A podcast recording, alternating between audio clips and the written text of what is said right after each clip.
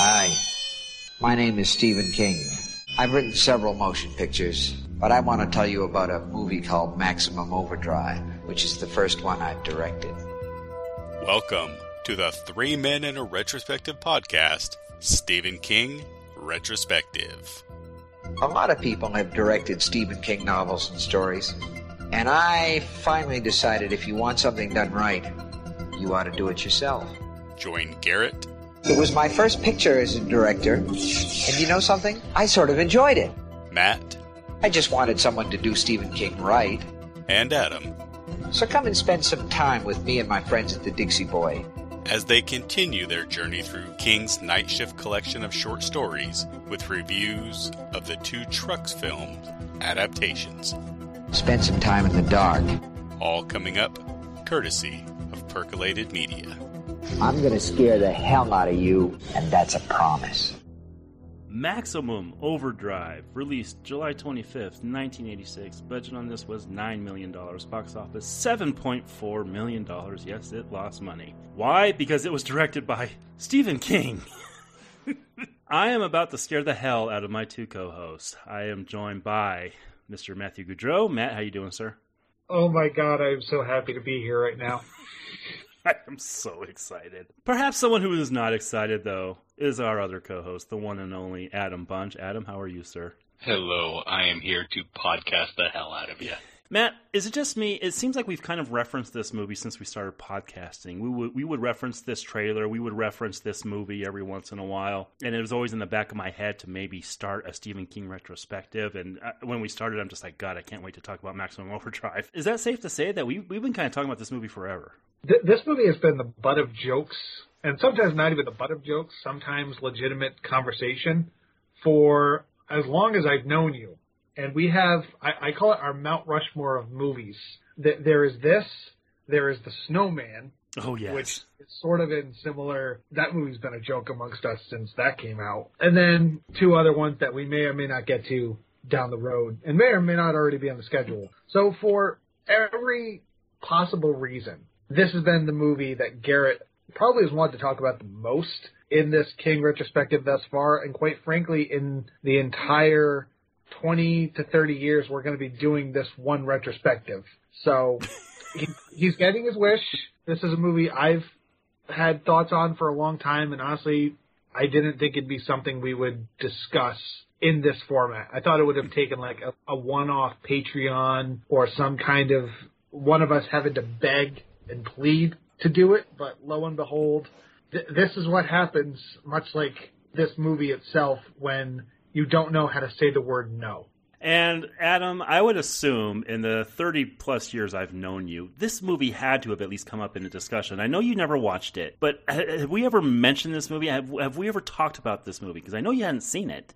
I've definitely never seen it. It, I know the conversations have come up, especially because I know the poster. I can't even say that I've ever seen the trailer, but I knew the taglines from it, and I knew specific sentences that were called out in the trailer. So yeah, this was definitely a point of discussion. God damn, can we wait another 30 years before I have to sit and watch it? somehow I've just never got around to it. And I got friends of mine separate from you who are just like, man, I love this movie. Boy, my husband loves this movie. I got other people that are just like, I can't believe you're going to watch this movie. So I, I've actually been able to go into this amazingly spoiler free for the most part for a movie that came out, what, in like the mid 80s? 1986. Um, 86. I can't believe that I was able to survive this long without it. oh, God. Where do we start? Let's start with that trailer. I think that's a very good place to start. If I were 12, 13 years old, I would think that trailer would get me so excited for this movie. For the master himself, Stephen King, to come up on screen and say, I'm going to scare the hell out of you in that cocaine infused face of his and that voice.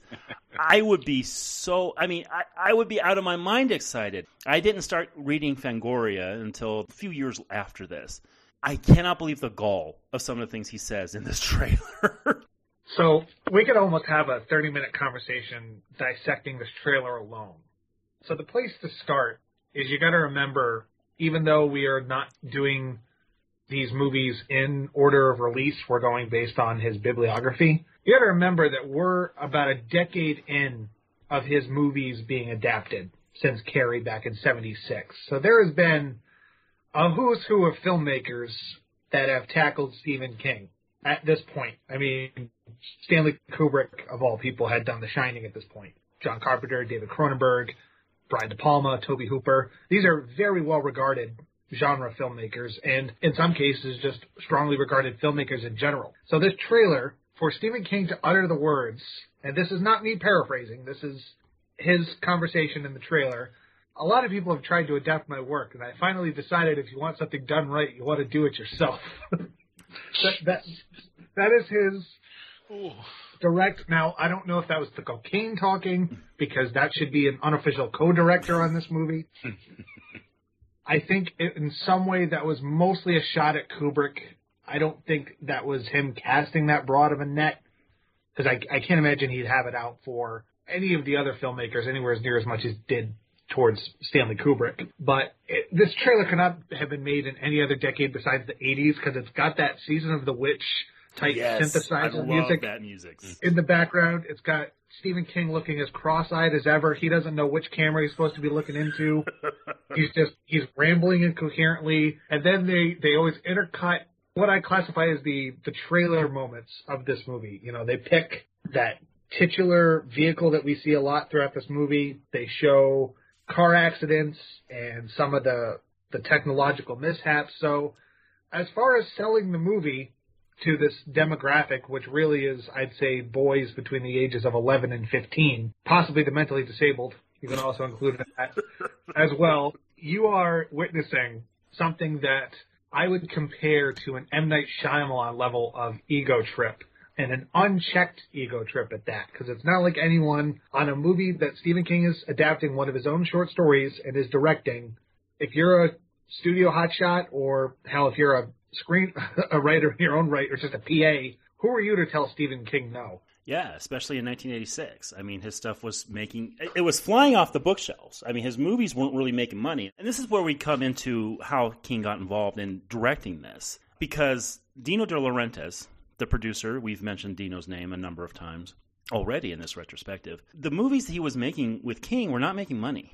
Cat's Eye, Firestarter, they both lost money. So Dino De Laurentiis is the one who went to King. King had already written this script because Trucks, you know, we'll talk about the short story, but that is one of King's favorite stories in that book. And he had already written the script, and Dino De Laurentiis said, you know what? The star of your movies is you. I want to sell a movie based on your name and your name alone. I want you to direct this. Now, King, he had studied Teague. He had known that he was going to be directing when they were making Cat's Eye. We talked about that in that show. And so he did a little bit of studying on this. But he says something really interesting in interviews I've read since, where he said, he did what he read Alfred Hitchcock did, which was plan out every single thing and pretty much storyboard every single shot that he was going to do. But then he realized he's much better when he's on the fly. And we'll talk about the making of this. I mean, there are rumors of a co-director on this movie, but basically what he has said since, he has been humbled by this experience and he has said somebody asked him, "Why haven't you directed since Maximum Overdrive?" He said, "Have you seen Maximum Overdrive?" you know, he has said that the directing experience was a terrible one. And let's not forget, I mean, we've mentioned it a couple times. We cannot be sued for saying this because he has been out and said it. He was coked out of his mind on this movie. He was drunk every day. PAs have said that he would come to set to meetings at 8:30 in the morning. He'd already have about four or five beers in him, looking disheveled. He would be rejected on the lot because people he looked so disheveled. He didn't look like he was any bit of a professional ready to direct this movie, and he would have to talk himself in. So he was not in a really good frame of mind in this movie. And that's not to say he was abusive or anything. Everybody has really good things to say about him personally, but maybe he was not the right guy to take these directing reins. you call it him getting smarter. I call that just, or I don't know, whatever words you just humbled. used. I just humbled. he's, yeah, humbled. He's sober now. So yeah, that's he true. Could, he could look back and say, oh yeah, that, that was a questionable decision on my part. And I, I think another thing that emphasized this movie getting made in the fashion that it did is The Road Warrior. Mm. You look at that movie as far as being a landmark for stunt work and vehicular basically demolition derbies in the most artistic way imaginable. I think that maybe that gave King some credence to try his hand at this. But it, it always begs the question. I get that this is a story that he likes a lot, but he never talked about directing any of his other adaptations that's at that point. So why would this be the one that made him say, "All right, I'm going to pass my hand at this and just see what happens"? Well, like I said, that was Dino's idea. Dino was the one who was like, you know what, I want to sell your this movie based on your name. You need to direct this. And it needs to be said, the first time I saw this movie was I was sick from school. I had stayed home sick from school, and my mom had allowed me to rent one movie for the day. I was in the video store and I looked and boom, here was this Maximum Overdrive and it says on the cover, written, directed by Stephen King. Adam, when you posted that you were watching this movie, that shot that you posted on your Facebook, that's the exact movie box I had. I saw and I was like, oh my God, this is going to be incredible. Wow. I took it home, and I'll just say within five minutes, I knew exactly what I was. I'm like, wait a minute, this isn't scary. He's directing this? Like, this is what directing is? and I, you know, honestly, I don't know if it was my illness or what, but I don't think I made it through that movie on the first try. I think I had to rewind it three or four times. I fell asleep a number of times while watching it. So that was my first time. Matt, what was your first time watching this? I would imagine this would be something where you were just in college or something. You're like, let's just rent this for a night. Middle school. Middle school. I don't know how I secured a copy of this. Oh, I know exactly what happened. This is a funny story. I was listening to a podcast even back then, and they were talking about movies that are so bad it's good. Those are the kind of movies I go out of my way to watch. I think I've seen more shitty movies in an obje- in a just objectively terrible way than the two of you combined. so I was sitting there listening, and they mentioned a scene, which is now sort of a, a, hallmark of this movie. If you ask anyone who's seen it what stands out, pause so you all can think about what that scene might be. Mm-hmm. But I, I heard about it. I'm like, okay, I have to check out this movie. I saw the clip on YouTube, and someone had uploaded. Of course, this is back in the day where YouTube was far less monopolized. Mm-hmm. You could get away with posting a full movie as long as you were clever about it, or you put misprints in your video titles, mm-hmm. or you mirrored the image, all that kind of stuff. So I managed to watch the whole thing when I should have been studying or doing something more productive with my time. I was so infatuated by by watching it because I spent the whole time saying, "How did this get made?" And being the age I am now and knowing all the details, it's sort of come full circle. But I had an outright blast, and I was not at the age where I was drinking or anything. But I had imagined if I had seen this in college, this would have been one of those quintessential stoner movies that I just have on in a loop in the background. Because there is a very famous band attributed to this movie as well yep. that makes for good listening. Definitely good for stoner parties, that's for sure. So Dino is making this movie, and he tells King when he some of the sets that he's using, he tells King he goes, "You can't shoot here that long because I have another movie shooting down the on the same set." I mean, this is how cheap Dino was. I mean, he would use the same set for multiple movies at the same time. And King's like, "Oh, really? Which one's that?" And Dino goes, "Well, I don't know if it's going to make any money, but it's called Blue Velvet." And King's just like, "Oh, sounds like a provocative title. Hope it goes well." Could you imagine King and David Lynch hanging out on on the same set. Thinking of cocaine. Exactly. even Tony Montana would top, tap out at some point. and there was one other person hanging around the set. He was a good friend of King's, and he's somebody we will be talking about further down in this retrospective. Gentleman by the name of George A. Romero. And supposedly, there are quite a few scenes that are ghost directed by Romero.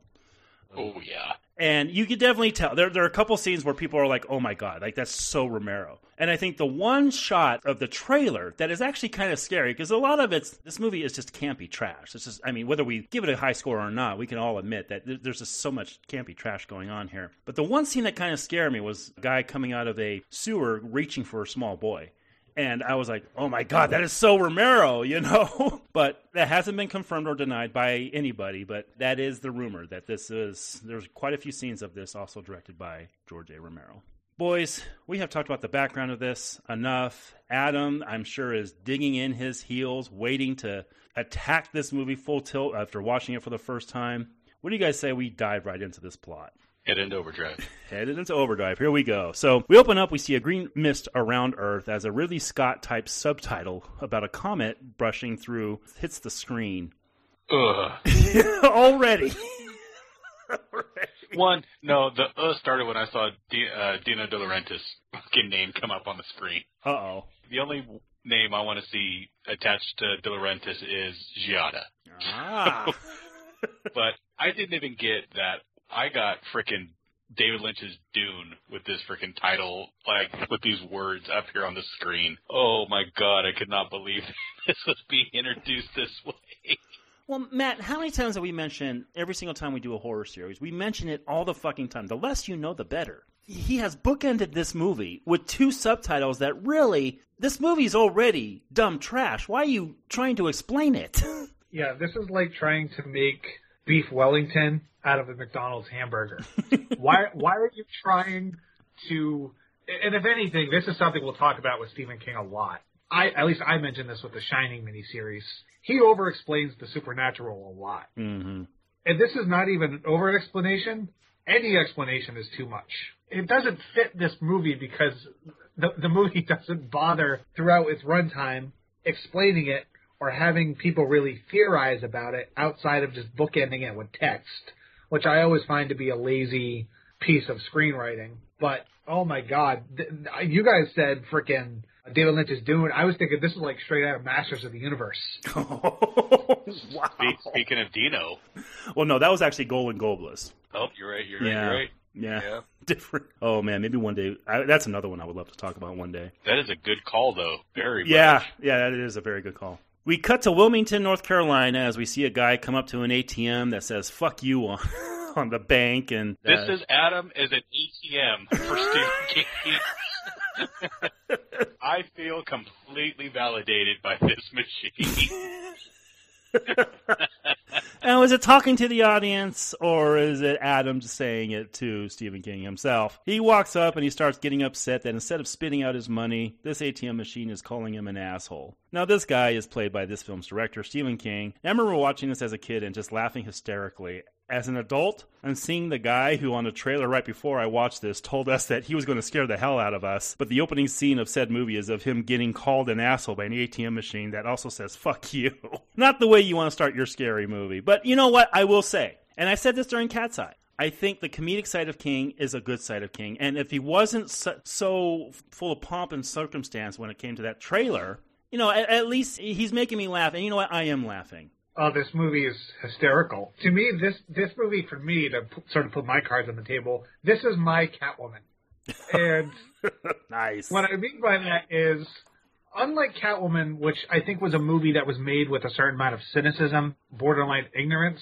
I think this was a movie that was made with sincerity that was masked by a white powdery substance, which tends to derail your judgment and make you act irrationally. The trailer is a tremendous disservice, as great as it is, because it sets you up for a type of movie that Maximum Overdrive never attempts to make a pretense to be. It is not scary whatsoever, in my humble opinion. Maybe if you're considerably younger, I'm talking like seven or eight, and you catch this on cable, maybe there's some things that'll that'll get to you, and certainly there's some disturbing imagery if you pause the screen because oh my god, this movie is edited by Edward Scissorhands. like you said, Garrett, it's very much this is the comedic side of King more so than him trying to be scary. And whether or not you find this funny or not is ultimately going to define how you enjoy watching it. Well, that leads us to the opening licks of the soundtrack, which is done in its entirety by ACDC. because when I want to scare someone, How the hell did they? I use ACDC. How the hell did they score ACDC for this freaking? Not just a couple needle drops, but for the entire sound. This is Queen doing yes. freaking Flash Gordon. ACDC for the entire thing. That one, that is complete 80s frickin' moment in time, but how and why? Because that just blew me away. Well, they had a meeting. King had a meeting with ACDC, and he was going to want to secure a song for it. And he was just like, why don't you guys just score the entire film? And they agreed to it. And you know what? And even when you hear that, that psycho type string done with guitars, that's ACDC as well. That's Angus Young doing psycho. So this isn't just ACDC doing the songs. This is ACDC doing the entire soundtrack. But you know what? If you see in the mid 80s, if you saw a truck rolling down the street, chances are you would hear ACDC blasting from that truck. So I can kind of see where he's coming from with it. So speaking of, let, let's address the uh, lightning bolt currents in the room. Number one, Bon Scott had passed away a few years before. So the band was going through sort of their reconfiguration. So who knows? Maybe that might have played a factor. But two, how do you have a movie that scored by ACDC involves trucks in the interstate and Highway to Hell is never used? I thought of that too. Thank you. they use everything else, like stuff they wrote for the. Like I'm pretty sure Who Made Who was written for this movie. How is Highway to Hell not used? Hell, Vince McMahon used it for SummerSlam '98, and that was a decade plus after this movie. I don't know. The only thing I can think of is, like you said, Bon Scott had died, and maybe they didn't want to use anything from that era. They just wanted to use their current stuff at the time. But yeah, I, I don't know. I thought of that too. At least use it for the end credits, for Christ's sake. That blew me away as well. So after the opening credits, we see the drawbridge have a life of its own, and everything from a watermelon truck to Donald Trump's ex, Marla Maples, just getting smashed as a result of it. Now, this drawbridge, uh, we also saw it in Cat's Eye. This is the same one Dino used for that as well. But again, I am going to say, at this point, I'm not scared, but I have a smile on my face. Adam, you watching this for the first time? Are you at least laughing at the stuff, at the carnage going on on screen, including an ACDC truck getting toppled, by the way? the ACDC truck made me laugh because yeah. of course they had to put that in there. I mean, you might uh-huh. as well have just had it be the the band on a bus. What cracked me up is the guys are talking up there in the booth and they're talking about baseball and home runs, and this just shows Stephen King fucking has no idea about sports. Oh man, one of those home runs must have even been 250 feet. Dude, 250 feet is a not even a long fly ball. like, I don't know why that stuck out to me but it was such a like a sold lie that was written for somebody that obviously does not know baseball. Well, he loves he loves the uh. Red Sox. He does go to a lot of Red Sox games. He does he does have a few books that reference you know history of the Red Sox. But don't forget this guy was on cocaine and drug and alcohol the entire time. go ahead. Even the monster is further out than 250 feet. You're right. Look, I'm starting to laugh, but I did not watch the full trailer because I didn't want to. I watched like 30 seconds of it and went, man, this trailer feels kind of spoofy. and that was it. Now, as I was getting this, though, I'm like, okay, scares, master of horror, he's got to do it himself. And I am waiting for anything that makes me think that this is something other than like some 80s spoof type of movie, because that is the only thing I'm feeling at this point. All right. So we cut to a truck with a Green Goblin mask on it. Now, even people who have no idea about the existence of this film know that there is a Green Goblin mask in this movie. Adam, you've been aware of that, correct? Oh, there's an image that I knew, that, and it was that Green Goblin mask and that Green Goblin mask on fire. Yes. Like, I, like you show me that image, I could have told you exactly what it was from, no questions asked. Funny story about this. So this was not a King idea. This was Dino De Laurentiis. He really wanted like some scary mask on the front of this truck. While this is something Disney wouldn't even allow today, I mean, there's no way they would allow this. In 1986, people forget Marvel was looking for anything to drive its stock up as they were going bankrupt. And the funny thing about this is that this wasn't even the original plan. Dino wanted Darth Vader. Guess who wasn't looking to get his stock up? so Green Goblin was the second choice. And if you check the credits, it does say used with permission. So Marvel said yes to it. But you know what? Sometimes this thing is kind of ominous. Those eyes glow red every once in a while. I mean, it doesn't do anything per se. It does. It, they call it the leader later on, but Matt, it doesn't really come off as a leader, does it?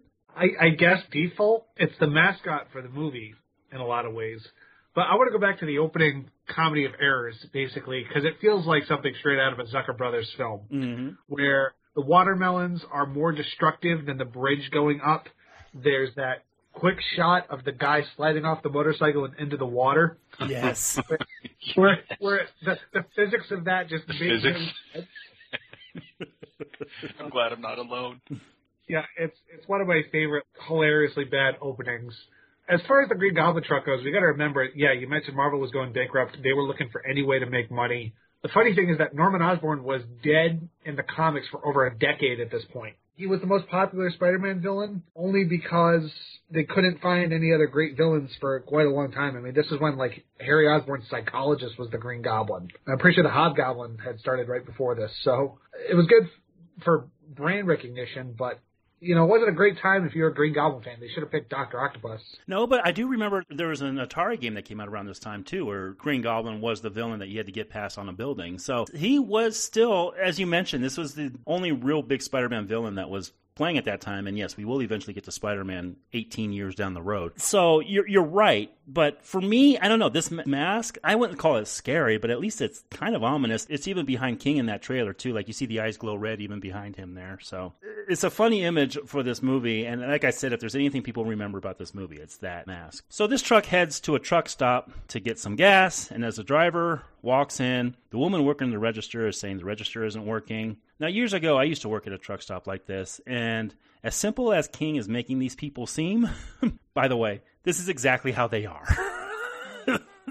and we're going to see this a lot when we talk King. You know, we get to the mist. Lots of people in small places, and they have to kind of band together to get rid of the evil. Matt, this is a trope that he does a lot, isn't it? Does and again, we've talked about this with the last few movies that these adaptations more so feel like primers for stuff he'll do later. Mm-hmm. Yeah. You know, this concept is the mist, except the movie does not spend any time on the characters being overly paranoid or getting on each other's nerves because King is not preoccupied with that. King's mantra for this is I am just going to have fun and just blow as much shit up as I humanly can and all of my characters are just country bumpkins or stereotypes. I mean, look, King sometimes he's not above the heavy-handed. He covers all of his bases in this movie. Like even the white people in this movie are portrayed as these simple, mm-hmm. like I said, country bumpkins that don't know their hand from their ass. There's a scene later on that just kills me every single time. That is the definition of just Darwinism in action. Adam, what about you? What are you feeling like when we get introduced to the people at the Dixie Cup? I'm glad we're getting somewhere. I'm assuming these are people that are going to be fleshed out. No. And that are going to have some type of interesting story behind them? No. And that we're going to care about throughout the rest of this movie? No. So it's one of those where we're here and we're being introduced to people and hey, we get one person that we recognize here in a bit. But just like you said, I'm looking at this going, hey, wait a minute. I know what this trope is because I've seen it in movies that he's done later even though I hadn't seen this movie at this point. But I could kind of tell that, okay, we're going to get a bunch of people in one area and we're going to have evil outside. To me, I'm looking at this and I went, shit, I saw Legion. I saw that movie in a hmm. diner where angels come from the outside. in fact, the diner looks just like this. I know where we're going and I'm like, okay, let's see how I feel when you get me there. So we're seeing a pinball machine and a vending machine. They're going haywire, as does the gas nozzle that was filling up the Green Goblin rig as it squirts in the attendant's eye. That's the scene I was talking about. Yeah. Like, how did you think this was going to end any other way? Exactly. the ten se- the ten seconds he's looking at that thing, I'm waiting for it to squirt him in the face. Mm-hmm. Now it should be said, Matt, and we didn't mention this in the beginning here, but you read the short story. I read it for preparation for this as well. I read it a few times. It's a 16 page story, and in that story, it's basically Night of Living Dead with trucks, or trucks are going haywire. Here, we have everything from bulldozers to soda machines to pinball machines going crazy. And that is a big problem I have with this so called script that King has in front of him and what he's directing. There are no rules here. What can go crazy? What cannot go crazy? Why isn't the car that has Yeardley Smith in it later run them down? Matt, are you in agreement with me that the rules here need to be established? It's cocaine logic. Okay. that, uh, you could almost quote Joel Silver and go, "Doesn't matter, move on." Yeah. So we're seeing Pat Hingle again. Welcome back to the Three Men in Retrospective podcast, Pat Hingle. And for the record, he gets more lines in this movie than the four bad people combined. you are not wrong. Then we're seeing Emilio Estevez. Now, here's a guy who was really riding a wave of success coming off the Breakfast Club. But believe it or not, King did not want him in this movie. you guys have any guesses? Yeah, uh, he wanted the boss. Yes, he wanted Bruce Springsteen. Wow. but again, like George Lucas, he said no wisely.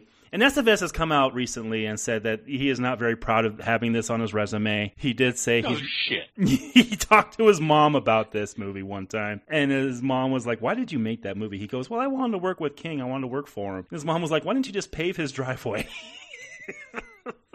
oh God. I loved Emilio Estevez around this time, but man, he does not stand out in this at all. What a bad performance he gives in this movie. Well, I think giving a bad performance is kind of what was required to be in this movie. but Emilio, he um, it's amazing how much he looks like a young version of his father in this movie. Yes. Though. To me, he really looks like a early 20s version of Martin Sheen. But I recognize him. He looks like he's about to do what is it, Men at Work? Yes. You know, on a lot next door. it's a far cry from Young Guns, I'll tell you that. So as Estevez's character of Bill Robinson is getting angry about the hours he's worked against and what he's actually getting paid, an electric knife comes to life with the safety on it if you look close by the way, and attacks the waitress who says it came alive and bit her. this scene, you know what? If it wasn't played as such camp, I would actually get kind of scared by this because electric knives have always scared the fuck out of me. Every time my dad would pull one out when he was getting ready to carve that turkey, it would scare me. I'm like, oh my god, that's kind of scary. But of course, King is not playing it for that here. But that's the problem. Is it supposed to be? If I walked into this knowing that okay, this entire movie is going to be campy fun, I might have been looking at it and been having a completely different experience as it's going along. But here, you know, when we're what about 15 minutes in at this point, maybe, and I'm just like, what the hell kind of tone is this movie setting? Yeah. I can't believe that at any point he actually thought that this was a scary movie ever. And then when I went back and watched the trailer afterwards, I'm like, okay, well, fuck, they didn't really try to sell it that way because the trailer seems, when I watched the full thing, pretty damn spoofish. It is, uh, but you know what? When wow. he points at the camera and says, "I'm going to scare the hell out of you," it's a promise. You're coming here expecting something scary. oh, it is. Yeah. yeah. What he told me I'm going to watch is not what I fucking sat and watched. Yeah, you're right. Meanwhile, someone is fried in the arcade room, which is looking like the Tron game from hell. Not just anybody. You know who that is, right? Yeah, that's the guy from Breaking Bad. It's Giancarlo Esposito. Yeah. what does he do when everything breaks down? He steals shit. Yeah. Not the most flattering of portrayals, is it? We then cut to a little league game, and as the coach goes to get sodas to help celebrate a victory, this soda machine also comes to life and launches one can at his balls, as well as three others at his face. This kind of cracked me up. I couldn't believe it. And when his head is down there, at least, you know, at least they're drawing a picture so you know exactly what's going to happen. Because when he goes down and he looks at that machine, mm-hmm. there's no doubt that he's going to get one right in the fucking dome, and he does hard. Like it does some damage. That scene actually kind of cracked me up. I liked it. And I love when it's launching at the other kids too, and they're running, and the cans are going every which way. Like you would think something like this wouldn't have aim, right? But it's aiming at the fucking kids as they're running away. Well, at least now all the kids are eye level with the slot. So they're, to me, that's their fair game. and that thing's got incredible range because there's a kid who's like halfway across the field and he gets hit right in the ass. yeah, exactly.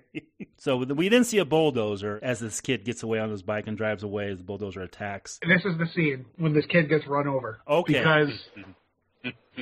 As you mentioned, George Romero is close friends with Stephen King. King showed him the scene where they, there was supposed to be a, a head filled with blood that would explode, but the censors said no fucking way. But he nevertheless showed it to George Romero, who then proceeded to get physically ill. yes. Stephen King is unafraid to to kill kids. That's the one thing I'll say about his writing. Absolutely. Oh yeah. Mm-hmm. We cut to another set of characters driving in a car, and I'm going to say right now, we haven't even been introduced to all of them yet, but this movie has way too many fucking characters. Way too many. We're seeing a guy who can't keep his hands to himself, asking a gal he picked up named Brett down the highway and hearing a news report to get off the highway. And as he puts his hand on her leg, she says if he doesn't get it off her leg, he would be wiping his ass with a hook the next time he had to take a dump. Interesting note here when Dino saw the dailies of this chick and saw her in jeans in this scene, he immediately told King she needs to be wearing less clothes. So that's why we have a very weirdly inserted scene of her saying, I need to get into something more comfortable. And she gets into shorts and a tank top. Jesus. Gotta love Hollywood in the 80s. Now, as a fight ensues between these two, she tells him to eat her shorts, which, which would be uh-huh. used by another actress in this later. The Green Goblin rig revs up and rolls toward the both of them. We then cut to yet another set of characters, one played by Yeardley Smith of Lisa Simpson fame, and the funny thing about her is she is deeply ashamed of this movie. she will sign anything Simpsons that you have, but the second you put this DVD in front of her, she freezes up. she she hates that this is on her fucking resume. God damn, it's taken a long time to get these characters in sets of two. I don't understand why this movie is, you know, because it's sort of setting this up like a slasher movie where people are just going to be getting killed left and right, but it really doesn't have that Mhm. much of a bo- as high of a body count as you would expect No. with this premise. So it kind of makes all the different introductions pointless, but also comical because some of them they do more with than others. And one, they just, it's almost obligatorily King had to put in a romance between Emilio Estevez and the other chick, but it's played straight and that makes it funnier because it doesn't belong in anywhere the same stratosphere as this movie. It might as well be with the comet. Well, funny thing about that, that's another thing King didn't want. Dino insisted on it. Dino said, You need romance. You need romance between these two characters. And that's why these actors aren't into it. King isn't into it. And yeah, those scenes have zero chemistry. Like these two have nothing between them. Well, So the couple find a dead body as they're driving, as well as a truck that attacks them. Meanwhile, Bill heads into the Green Goblin rig to check on it. He doesn't find anything inside of it, but as he checks the outside, the controls come on. But he is rescued by Brett, who says that he's kind of cute. This is also one of my favorite technical goofs in the movie because there's that part where Emilio goes in the driver's side and he opens the curtain to see the Jack in the Box. The problem is with the way the camera rig is set up, you can see the frickin' Jack in the Box before he opens the curtain. I love technical goose like that. So we see this kid, he's riding a bicycle and seeing these dead bodies, an ice cream truck with a tricycle in its grill, which is such a crazy image. And as you said, Matt, he is not scared to kill kids, man. You could tell this ice cream truck has killed kids because it's got a tricycle with blood on its fucking grill. And then eventually he's attacked by a lawnmower. First of all, very self referential, as we will be covering Lawnmower Man later on this year, and that's also one of his stories. But one thing that happened here that really proved King's inadequacies as a director King was advised that he did not need the blades to be left on this lawnmower because the audience wasn't going to see them. But King was insistent they had to stay on to shoot this scene. And basically, they had a board in front of it so that when it hit the board, it would stop so that it doesn't go close to the kid. So they cut to them shooting the scene. The lawnmower hits that wood block put down to control the lawnmower, and a bunch of these wood chips go flying, and one hits the DP right in the fucking eye and it caused him to eventually lose his eye. Now, this guy had shot almost 100 movies at this point, and you think King would listen to somebody like that, but I'm not sure if it was the cocaine talking. This guy would go on to finish the film, but he would also eventually sue King and the studio, and they eventually settled out of court and would never get his eye back, and he kept working until he died in 2001. But Again, when King says that this was a terrible experience shooting this film, he was not lying. This is shit that comes up with directors all the time. You need to make these on-set decisions, and this was not the right one. It's one of the unfortunate problems of show business, and who knows, maybe if King wasn't coked out of his mind, it probably wouldn't have happened. Yeah, because he was told that the blades would not be shown on camera. You have no reason to keep these blades on this lawnmower. We can just shoot the lawnmower without them. And he's like, nope, nope, I need to see them. Bad decision, sir. Meanwhile, we're seeing the guy from the car earlier selling a Bible in the truck stop, which is definitely a weird commentary by King about the hypocrisy of religion. And Matt, this comes up repeatedly in King Works. I mean, we talked about it in every single instance Yep. of Carrie. That's a big part of the mist. Yep. So, so yeah, and I also love how he throws all that shit out the window as soon as his car is trashed. He's like, "All right, out of my way, bitch." At this point, I want stuff to get moving a little bit. hmm I'm just, I'm, God, I'm waiting for these introductions to be done.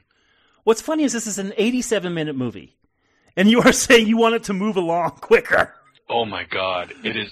When I looked at the time, I'm like, sweet, frickin' hour and a half movie. This can't be that bad because it's going to move at a quick clip, no problem. Folks, I was wrong. I was very, very wrong. I think somehow Stephen King's cocaine didn't speed things up; it slowed everything down. Well, a director is in charge of pacing with a film. If you say a film feels like it's a fun time, that's all due to the direction. A script can be as good as the script is, but I know that a director is the one who's in charge of that. King is not doing much as far as pacing goes here. We've obviously we've said that the scares are non-existent. This movie, it's a real crash course in somebody saying, "I know I can direct because everyone else does it," and when it gets time, it's not as easy as it looks, folks. Trust me. So someone else is hit by a truck as that truck goes and takes out the salesman's car, and the salesman is taken out by the Green Goblin. Well, we think it's taken. He's taken out. We'll see later that he's not. And I do like again this Green Goblin with its eyes glowing red. It's pretty cool. I kind of dig how it subtly does that every once in a while. I also love how King put Pennywise on the back of his truck too. Yes. So, so it's You got a front and rear of nightmare fuel for kids. Exactly. Brett eventually changes as the body is hauled out, and each and every truck at the Dixie Boy starts surrounding the place and not letting them out or anybody else in. And this is a big part of that story. Again, 16 page story, and it's basically these trucks holding these people hostage.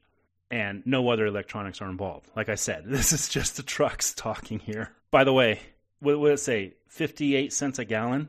Yes. Oh my god, do I crave those days again? Whenever there's a movie and it's somebody's filling up gas and there's actually a price, I can't help but look.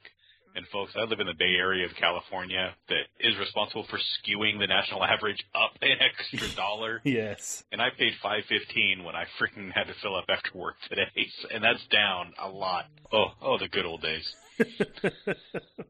Meanwhile, Kurt and Connie, they're seeing traffic head the other way, and the radio is all static right before a truck heads right in the middle of the road, and Connie screams again.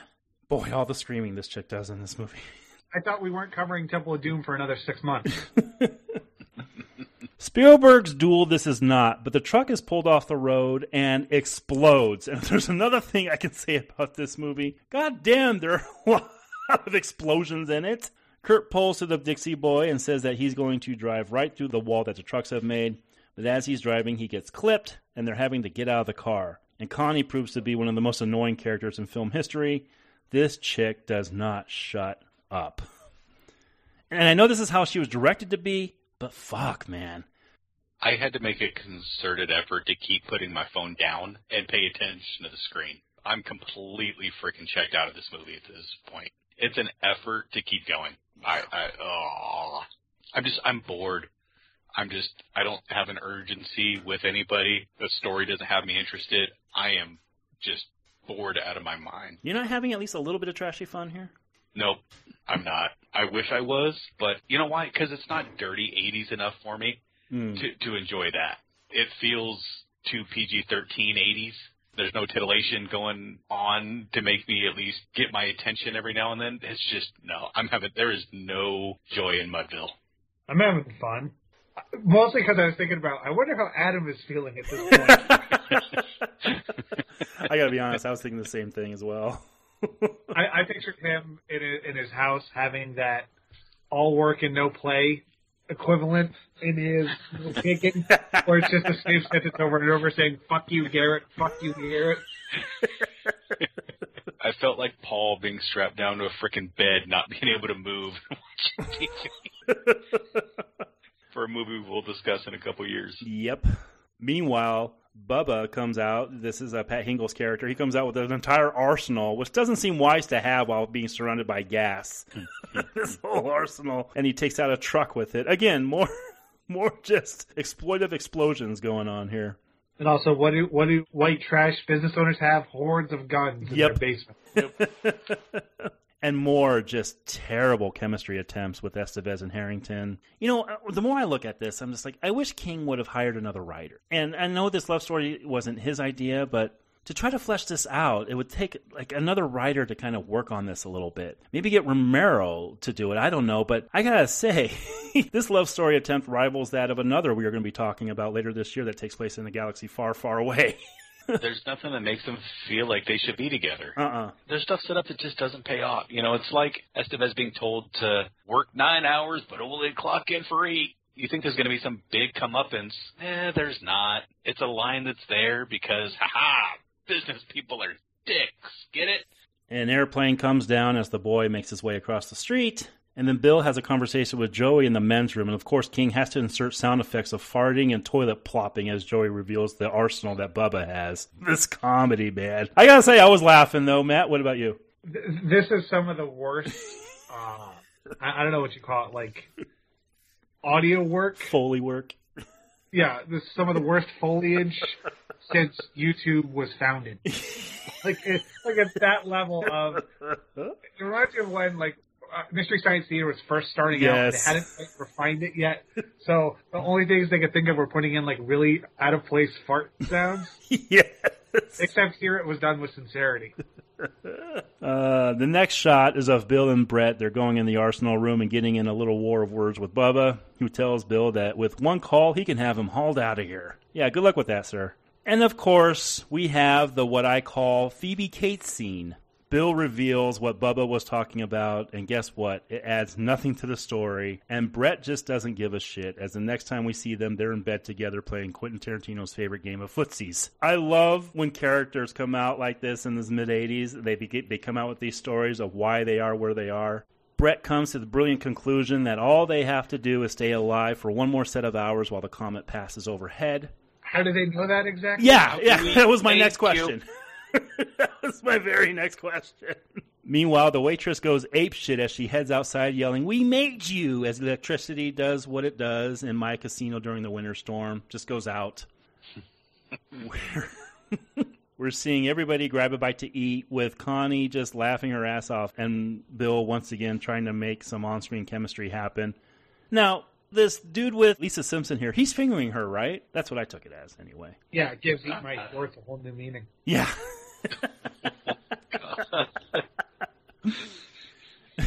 we cut to outside with the boy hiding in a sewer pipe as yet another set of trucks drives on by. Connie tells Curtis not to make her a widow on her wedding day, as Bill tells Bubba that he's one of the biggest fuckheads he's ever met in his life. Because, you know, that's going to get us on his side. More suspenseful ACDC music plays as they go underground, and the terrible smell and claustrophobia take over. And the boy finds another of what he thinks is a dead body. And this scene is what a lot of people think, again, is a sure sign that Romero directed a lot of this film. But this is another thing with King going through sewers, right, Matt? We'll be seeing that when we get to Shawshank. And it. And it, yeah, it. good call. I mean, hell, I was thinking of fucking Halloween Ends because I saw that recently. Oh yeah, I thought, Mike, yeah. Michael Myers is going to be down there. Bill and Kurt, they find the boy, as do the trucks, but they make it back under the sewer in time. Bill, who must have changed his red stained, sewer laden shirt into a brand new white one when they came out of the sewer, is hesitant to tell the, well, boy. The, the I continuity errors of this movie are Stevie Wonder would notice them. and these are normally things I don't notice. I'm usually in the midst of a story when I'm watching these movies, and I am bad at continuity errors. I would be ba- a bad script supervisor on a set because I just don't notice them. But yeah, even I notice. Why is this shirt still wa- nice and white after he gets out of the sewer? He's hesitant to tell the boy that his dad didn't make it out alive. Bill takes out another truck with a rocket launcher. Yes, I just said that with more huge explosions as Bubba tells the kid no uncertain terms that his dad is dead. We cut to morning, and now the stakes have been raised as here comes an army machine gun on a car as well as a bulldozer. What and what? What the? uh, you know what? I raised my head. I'm sure you did. did I miss why there's an M60 suddenly mounted? What the? Bloop, bloop, bloop. Nope, I didn't miss something. Nope. All right, you didn't. The editors, the editor got into King stash. Yep.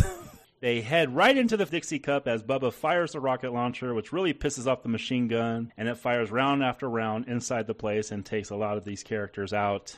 Again, this is added straight for the movie because there's no gun that's sentient, and if there was, wouldn't the rocket launcher be sentient too?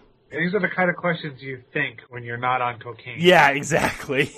you know what? It's also not electronic in any way. Yeah, it's true. Wanda, the waitress, she grabs a rocket launcher and is taken out by the gunner. Then a Morse code is being sent by the Army car, and it says that they want to be fed as the power is turned back on. And Bill wonders if they left without their American Express cards. Now, this uh, Morse code, this is from the story. Yeah, well, the, the, big difference is that the humanity is basically enslaved at the end of the story. Mm-hmm this is where the movie you, you, always have to throw your hands up and say, "All right, fuck, you win." Like, like I have no defensiveness anymore. But it makes sense that these things can't pump themselves. This is about as dumb as I don't know aliens attacking a planet that's seventy percent water when water is their weakness, which we talked about a couple years ago. Bill has all the confidence in the world that the trucks won't run him down as he walks out and tells the Green Goblin that the main fuel line is open they fill all of them up to Hell's Bells. We don't get Highway to Hell, but we do get Hell's Bells. and then they run out. A Big Mac truck pretty much chest bumps Bill as he starts filling the main fuel line. Funny story about this scene. King wanted Estevez to do this, and Estevez was like, you know what, I don't want to go up against a truck because I'm scared it will run me down. And King, being the director that he was, he got in front of the truck and he directed the truck to push him, push him, push him. And then Estevez was like, okay, I'll go ahead and do it. So Estevez did it, and King called cut. And the truck driver told King later on, he said, boy, I couldn't see him. I was hoping I stopped in time. You, I could see him. He's not that tall. Oh shit! I love guerrilla filmmaking so much. so Bill starts filling the main fuel line, but Frankie Faison, he comes to take over. Matt, we talked about him when we talked about Silence of the Lambs and uh, the Hannibal series. Yeah, he's in all those movies. He's in Manhunter too. So mm-hmm. yeah, the black guy lives. Yeah, uh, another Dino mainstay because those were done by Dino, all but silent. But Bill doesn't stay stay down for long as he puts a grenade in the gun car. And we hadn't heard from Connie in a while, and I sure didn't miss her as she's complaining about how much she hates anything with more than four legs. The machines are done fucking around, though, as they mow down the Dixie Cup and its surroundings. Uh, we cut to later on that night as the gang gets spotted at a burger place, and the boy of all people takes it out for his dad. So the boy gets a line that says, This is for my father, or something like that. Mm-hmm. Just a terribly red line. Bill yells, Adios, motherfucker, as he blows up the Green Goblin, and they get on a boat. When asked by Deke if everything is going to be all right, Bill replies he knows everything's going to be okay. And a final subtitle tells us that a large UFO was destroyed by a Russian weather satellite that just happened to be equipped with a laser cannon and nuclear missiles. And Earth passed beyond the tail of the comet, Rhea M, exactly as predicted, and that the survivors are still survivors as credits roll on Maximum Overdrive. Matt, what the fuck is up with this final explanation? Uh, the drugs wore off. and he's like, "What have I done? And how do I get out of here the quickest way possible? how do I see myself out without being belted by tomatoes?" And they're going to an island, so what? The island's not going to have any more electronics on it. This was a common thing where we're seeing them just kind of people get away, and it's just so open ended that I mean, I wasn't craving a sequel to this movie, but what a weird ending, huh, Adam? Yeah, I mean, it's you know, I'm always down for an ambiguous ending. I'm always, you know, for ooh, what could happen next, but this sure fuck has not been the movie. it's been making me clamor for a sequel. Let's get to our final thoughts. Scale of 1 to 10, what do we give Maximum Overdrive? Adam, I know you're chomping at the bit to get your Venom out there, sir. Go ahead. Boy, for a movie that for me has been 36 years in the making, to finally get to see it, I can wait another 36 before I ever have to see again. Uh, you know, coming into this, if I knew this was going to be just a silly, goofy spoof type of romp, I probably would have had a good time. If I was hanging out, you know, if the three of us were hanging out together, drinking, watching this, doing like an MST3K type commentary, I could see myself having a bunch of fun. As it stands, sitting down on my couch with nobody even in my house that I could freaking just left some of this off onto and watching this by myself, expecting King doing King as only he can. Holy shit, what a disappointment. There's no scares to be had whatsoever. There's no frights whatsoever. The script makes no sense. The continuity makes no sense. The placement of things make no sense. At one point, we're back on a highway, like suddenly on the other side of a diner, like we're in the fucking village, and suddenly right beyond those trees, there's an entire town we don't know of. Wow, this thing. I can appreciate that it's got cult status because, yeah, this would be a midnight type showing where everybody's drunk, everybody's high, you're getting some Jack in the Box mini tacos and having a good time. But if you're sitting down to watch this as a Stephen King horror thrill movie, that is not in any way what this is. Yeah, I ain't gonna watch this again, but I also know there's gonna be some stuff worse than this. I won't say I'll never watch this again. If if I'm in the right frame of mind, if I'm with people, if I'm at a job that'll let me have some uh some adult gummies and shit like that, maybe I could have a good time. But wow, I have no idea how this got put out there as a horror movie from the horror master. And in that aspect, it fails on every single possible level. Oof, maximum overdrive. Yeah, slip that clutch because you never got out of fucking park. This is a three. Three on ten. I can't say I disagree with a lot of what you said, but I do agree that you will see worse, sir. And I'm scared to see how low those ratings go. Matt, what about you? point number one, Jack in the Box tacos don't sound like a good time. Normally that leads to maximum overdrive in the bathroom, number one. So I, I guess you could say for Adam, the truck stops here because he sounded like he did not have a good time, and I almost wanted to call him and say, Adam, are you dead? like. Because I, I, knowing him the way I do, I, I knew this was going to be a, a, a tall task for him to get through. So let me remind everyone, according to the movie's opening, we pass into the extraordinarily diffuse tale of Rhea M, Rogue Comet. So if Earth can pass through a comet instead of the other way around, and comets can go rogue, implying that they have sentient powers, then machines can become animated and lust for blood. By the end of the movie, we get a completely different explanation than what's offered, which is the greatest summation of this movie. This, to me, is stream of consciousness filmmaking at both its best and its worst. If I had to compare this to a movie, and I mentioned Shyamalan before, this is Stephen King's The Happening. nice. And what I what I mean by that is it is someone so far in their own headspace, but completely unsure as to what they were trying to make. Because King said, "I'm going to scare the hell out of you." Shyamalan said he was going to do that with The Happening, and we got hilarious results in both cases. Is this movie shaky? Yes. Is the acting stiffer than a faulty transmission? You're goddamn right. What does this have in common with the original short story? Proof of concept. That's about it. But if you're asking me, would I watch this again? Yeah, you're goddamn right. I'd watch this multiple times. Considering I've had to watch four hours of Stephen King's The Shining, I'll watch this on a heartbeat on a loop. So there's something to be said for what I classified as ego trip filmmaking and sheer enjoyment. But it's also crap. So I'm going to split the difference and give it a five. But if you're asking me on the enjoyment scale, this is like an eight or a nine. Like I've seen this movie more times than I've seen Pulp Fiction. I'll say that just as a, a point of comparison. But it's my critical eye, my cat's eye, if you will. This is dumb and poorly made, but goddamn, this is not the worst Stephen King adaptation out there, and I don't even think it's the worst one we've covered yet. Absolutely not. And I am exactly on the same wavelength, comet wavelength, I guess you could say, as Matt here. King has come out and said after the making of this that he made a quote unquote moron movie. And chances are we'll never see him direct again. That is good for cinematic reasons. But God, did I get a lot of enjoyment out of watching it this time. I'm not going to go the Catwoman route and give it the spoofy 8 out of 10 score because I think that wouldn't be fair. This movie has so many, as we mentioned, continuity problems, so many things that are wrong with it, including pacing, including some of the decisions that King makes here are just downright stupid. You're having ACDC score your entire film? That That is nothing but cocaine infused logic. But I still watching it this time and getting all those thoughts out of my head of is it as bad as its reputation?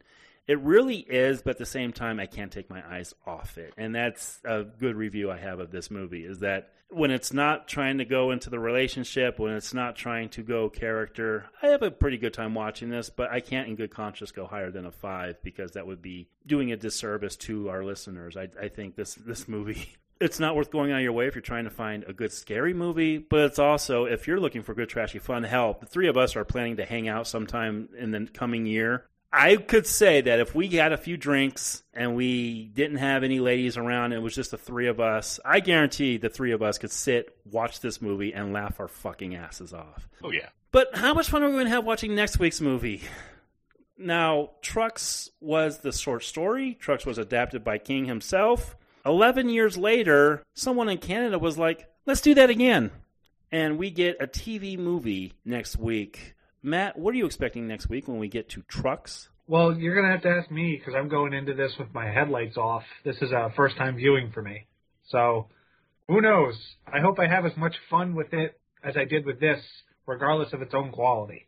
Adam, are you expecting anything better than what we got this week? Yeah, I love the Cars movies. This is falls in that franchise, right? oh yeah, I I I um, yeah, well, you know what? The last time that I was, well, I definitely was not this hard on The Shining, but then we got into the TV movie, and I was the one that enjoyed that TV movie more than the two you. Were. So I don't know, Revan, Revan. That's what I've been missing. I guess we'll see. see what I think of trucks. Um, I, I mean, I didn't hate the concept of it, so I'm down for seeing what. You know what I hate is that now knowing what it is, if it tries to take itself seriously and fails, can I enjoy it even less? Because if I was to watch this again, I would I, I would see the spoofiness of it, right? As we just discussed. So I'm worried that I'm going to be like, oh god, they tried to fix it and failed even worse. Ugh. So yeah, like Matt, my headlights are off, but we'll see. Yeah, I saw this one time when I was going through my massive. Okay, what what of King have I not seen? And this was probably in the mid 2000s, around that time, and I finally gotten around to it. And let me just put it this way. When I do the credits to these shows, I like to include quotes from both set of movies. When I did the intro to this one, all the quotes I have were taken from the trailer to the one we discussed today. then that tells you that there's just nothing memorable that I remember from that TV movie. But I'm going to go in and I'm going to say, okay, let's see if they take a different stance on it. We're not getting a coked out, massively drunk author slash director going behind the scenes. We're having somebody. It's from the writer of Poltergeist 3. It's got to be good, right? And uh, he also wrote V, the TV miniseries, Adam, that you and I like so much from the 80s. Oh, I dug that series. Yeah, Heck yeah. he's a big writer on that. So I'm going in with as open a mind as I can, but I, I don't know if today's discussion is going to be more fun than next week's, but we'll see if there's something we can grab a hold of. But that does it for Maximum Overdrive. I hope it was worth the wait. I know it wasn't for Adam. Poor Adam had to wait 36 years to watch this piece of trash, and I'm sorry, Adam. I'm sorry. I hope you at least had fun oh, No, discussing it. I, I hope you at least had fun discussing it with us. If anything else, I know, I know we're going to have a good discussion about it. And you know what? Sometimes you don't get a chance to see a movie at a time, but it would hit you, and that window passed. So, you know what? I'm glad I finally got around to see it just for the discussion we could have. All right. Till next week when we discuss trucks. This podcast just called me an asshole. Thank you, gentlemen. Wait a minute. Wait a minute. Wait a minute. Don't you don't you go walking away from me like that. You come back here, girl. You come back here listen to me. The video games they play me. Facing on never, but I take you every time. On a one-on-one.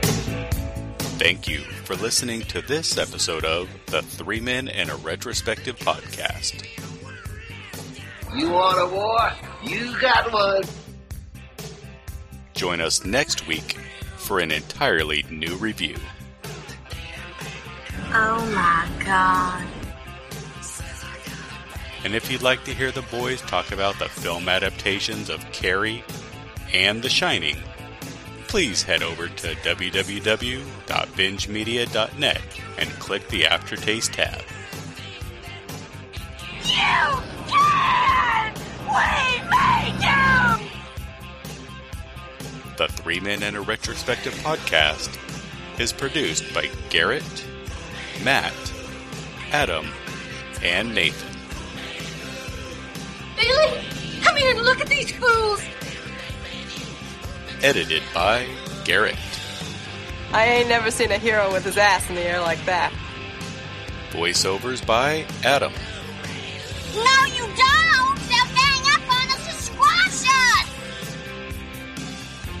And if you would be so kind, please take a moment and give us a positive review and rating on your podcast platform of choice.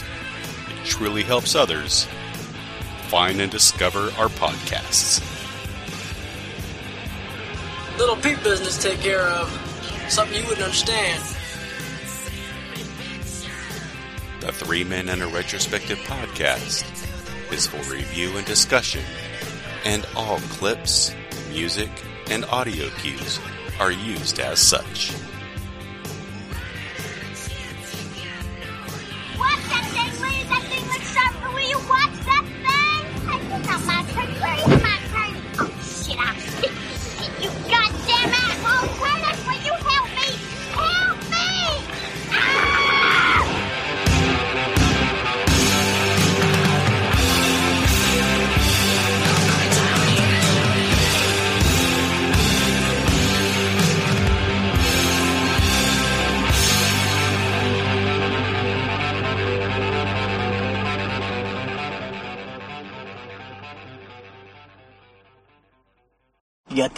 face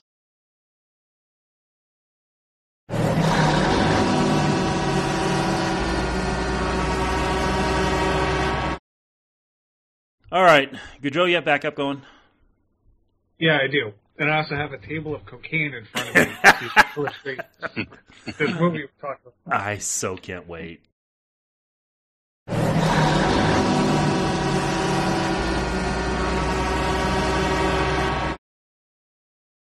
So I, I've actually been able to go into this amazingly spoiler free for the most part for a movie that came out what in like the mid 80s 1986. um, 86 i can't believe that i was able to survive this long without it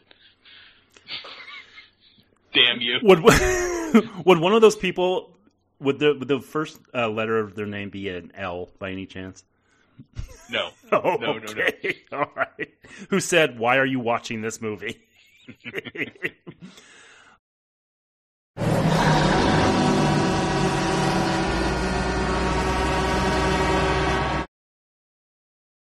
to me, I'm looking at this and I went, shit, I saw Legion. I saw that movie in a Hmm. diner where angels come from the outside. In fact, the diner looks just like this. I know where we're going, and I'm like, okay, let's see how I feel when you get me there. Matt, were you gonna say something? No, I just said, oh my god. Uh, I'm yawning because you mentioned the movie Legion.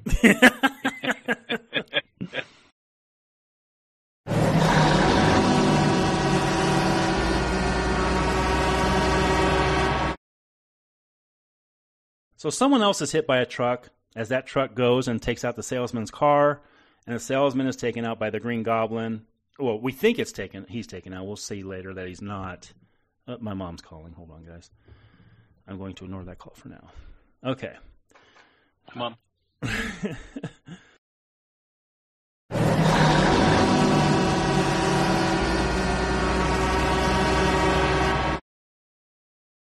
Boy, all the screaming this chick does in this movie. So we weren't covering Temple of Doom until next year. Actually, it's this year, Matt, because this will air in 2023. Remember? okay. Do you want to say that line again? Except, like, we, we I thought we were covering that later on this year. I, I, thought, I thought we weren't covering Temple of Doom for another six months. There you go.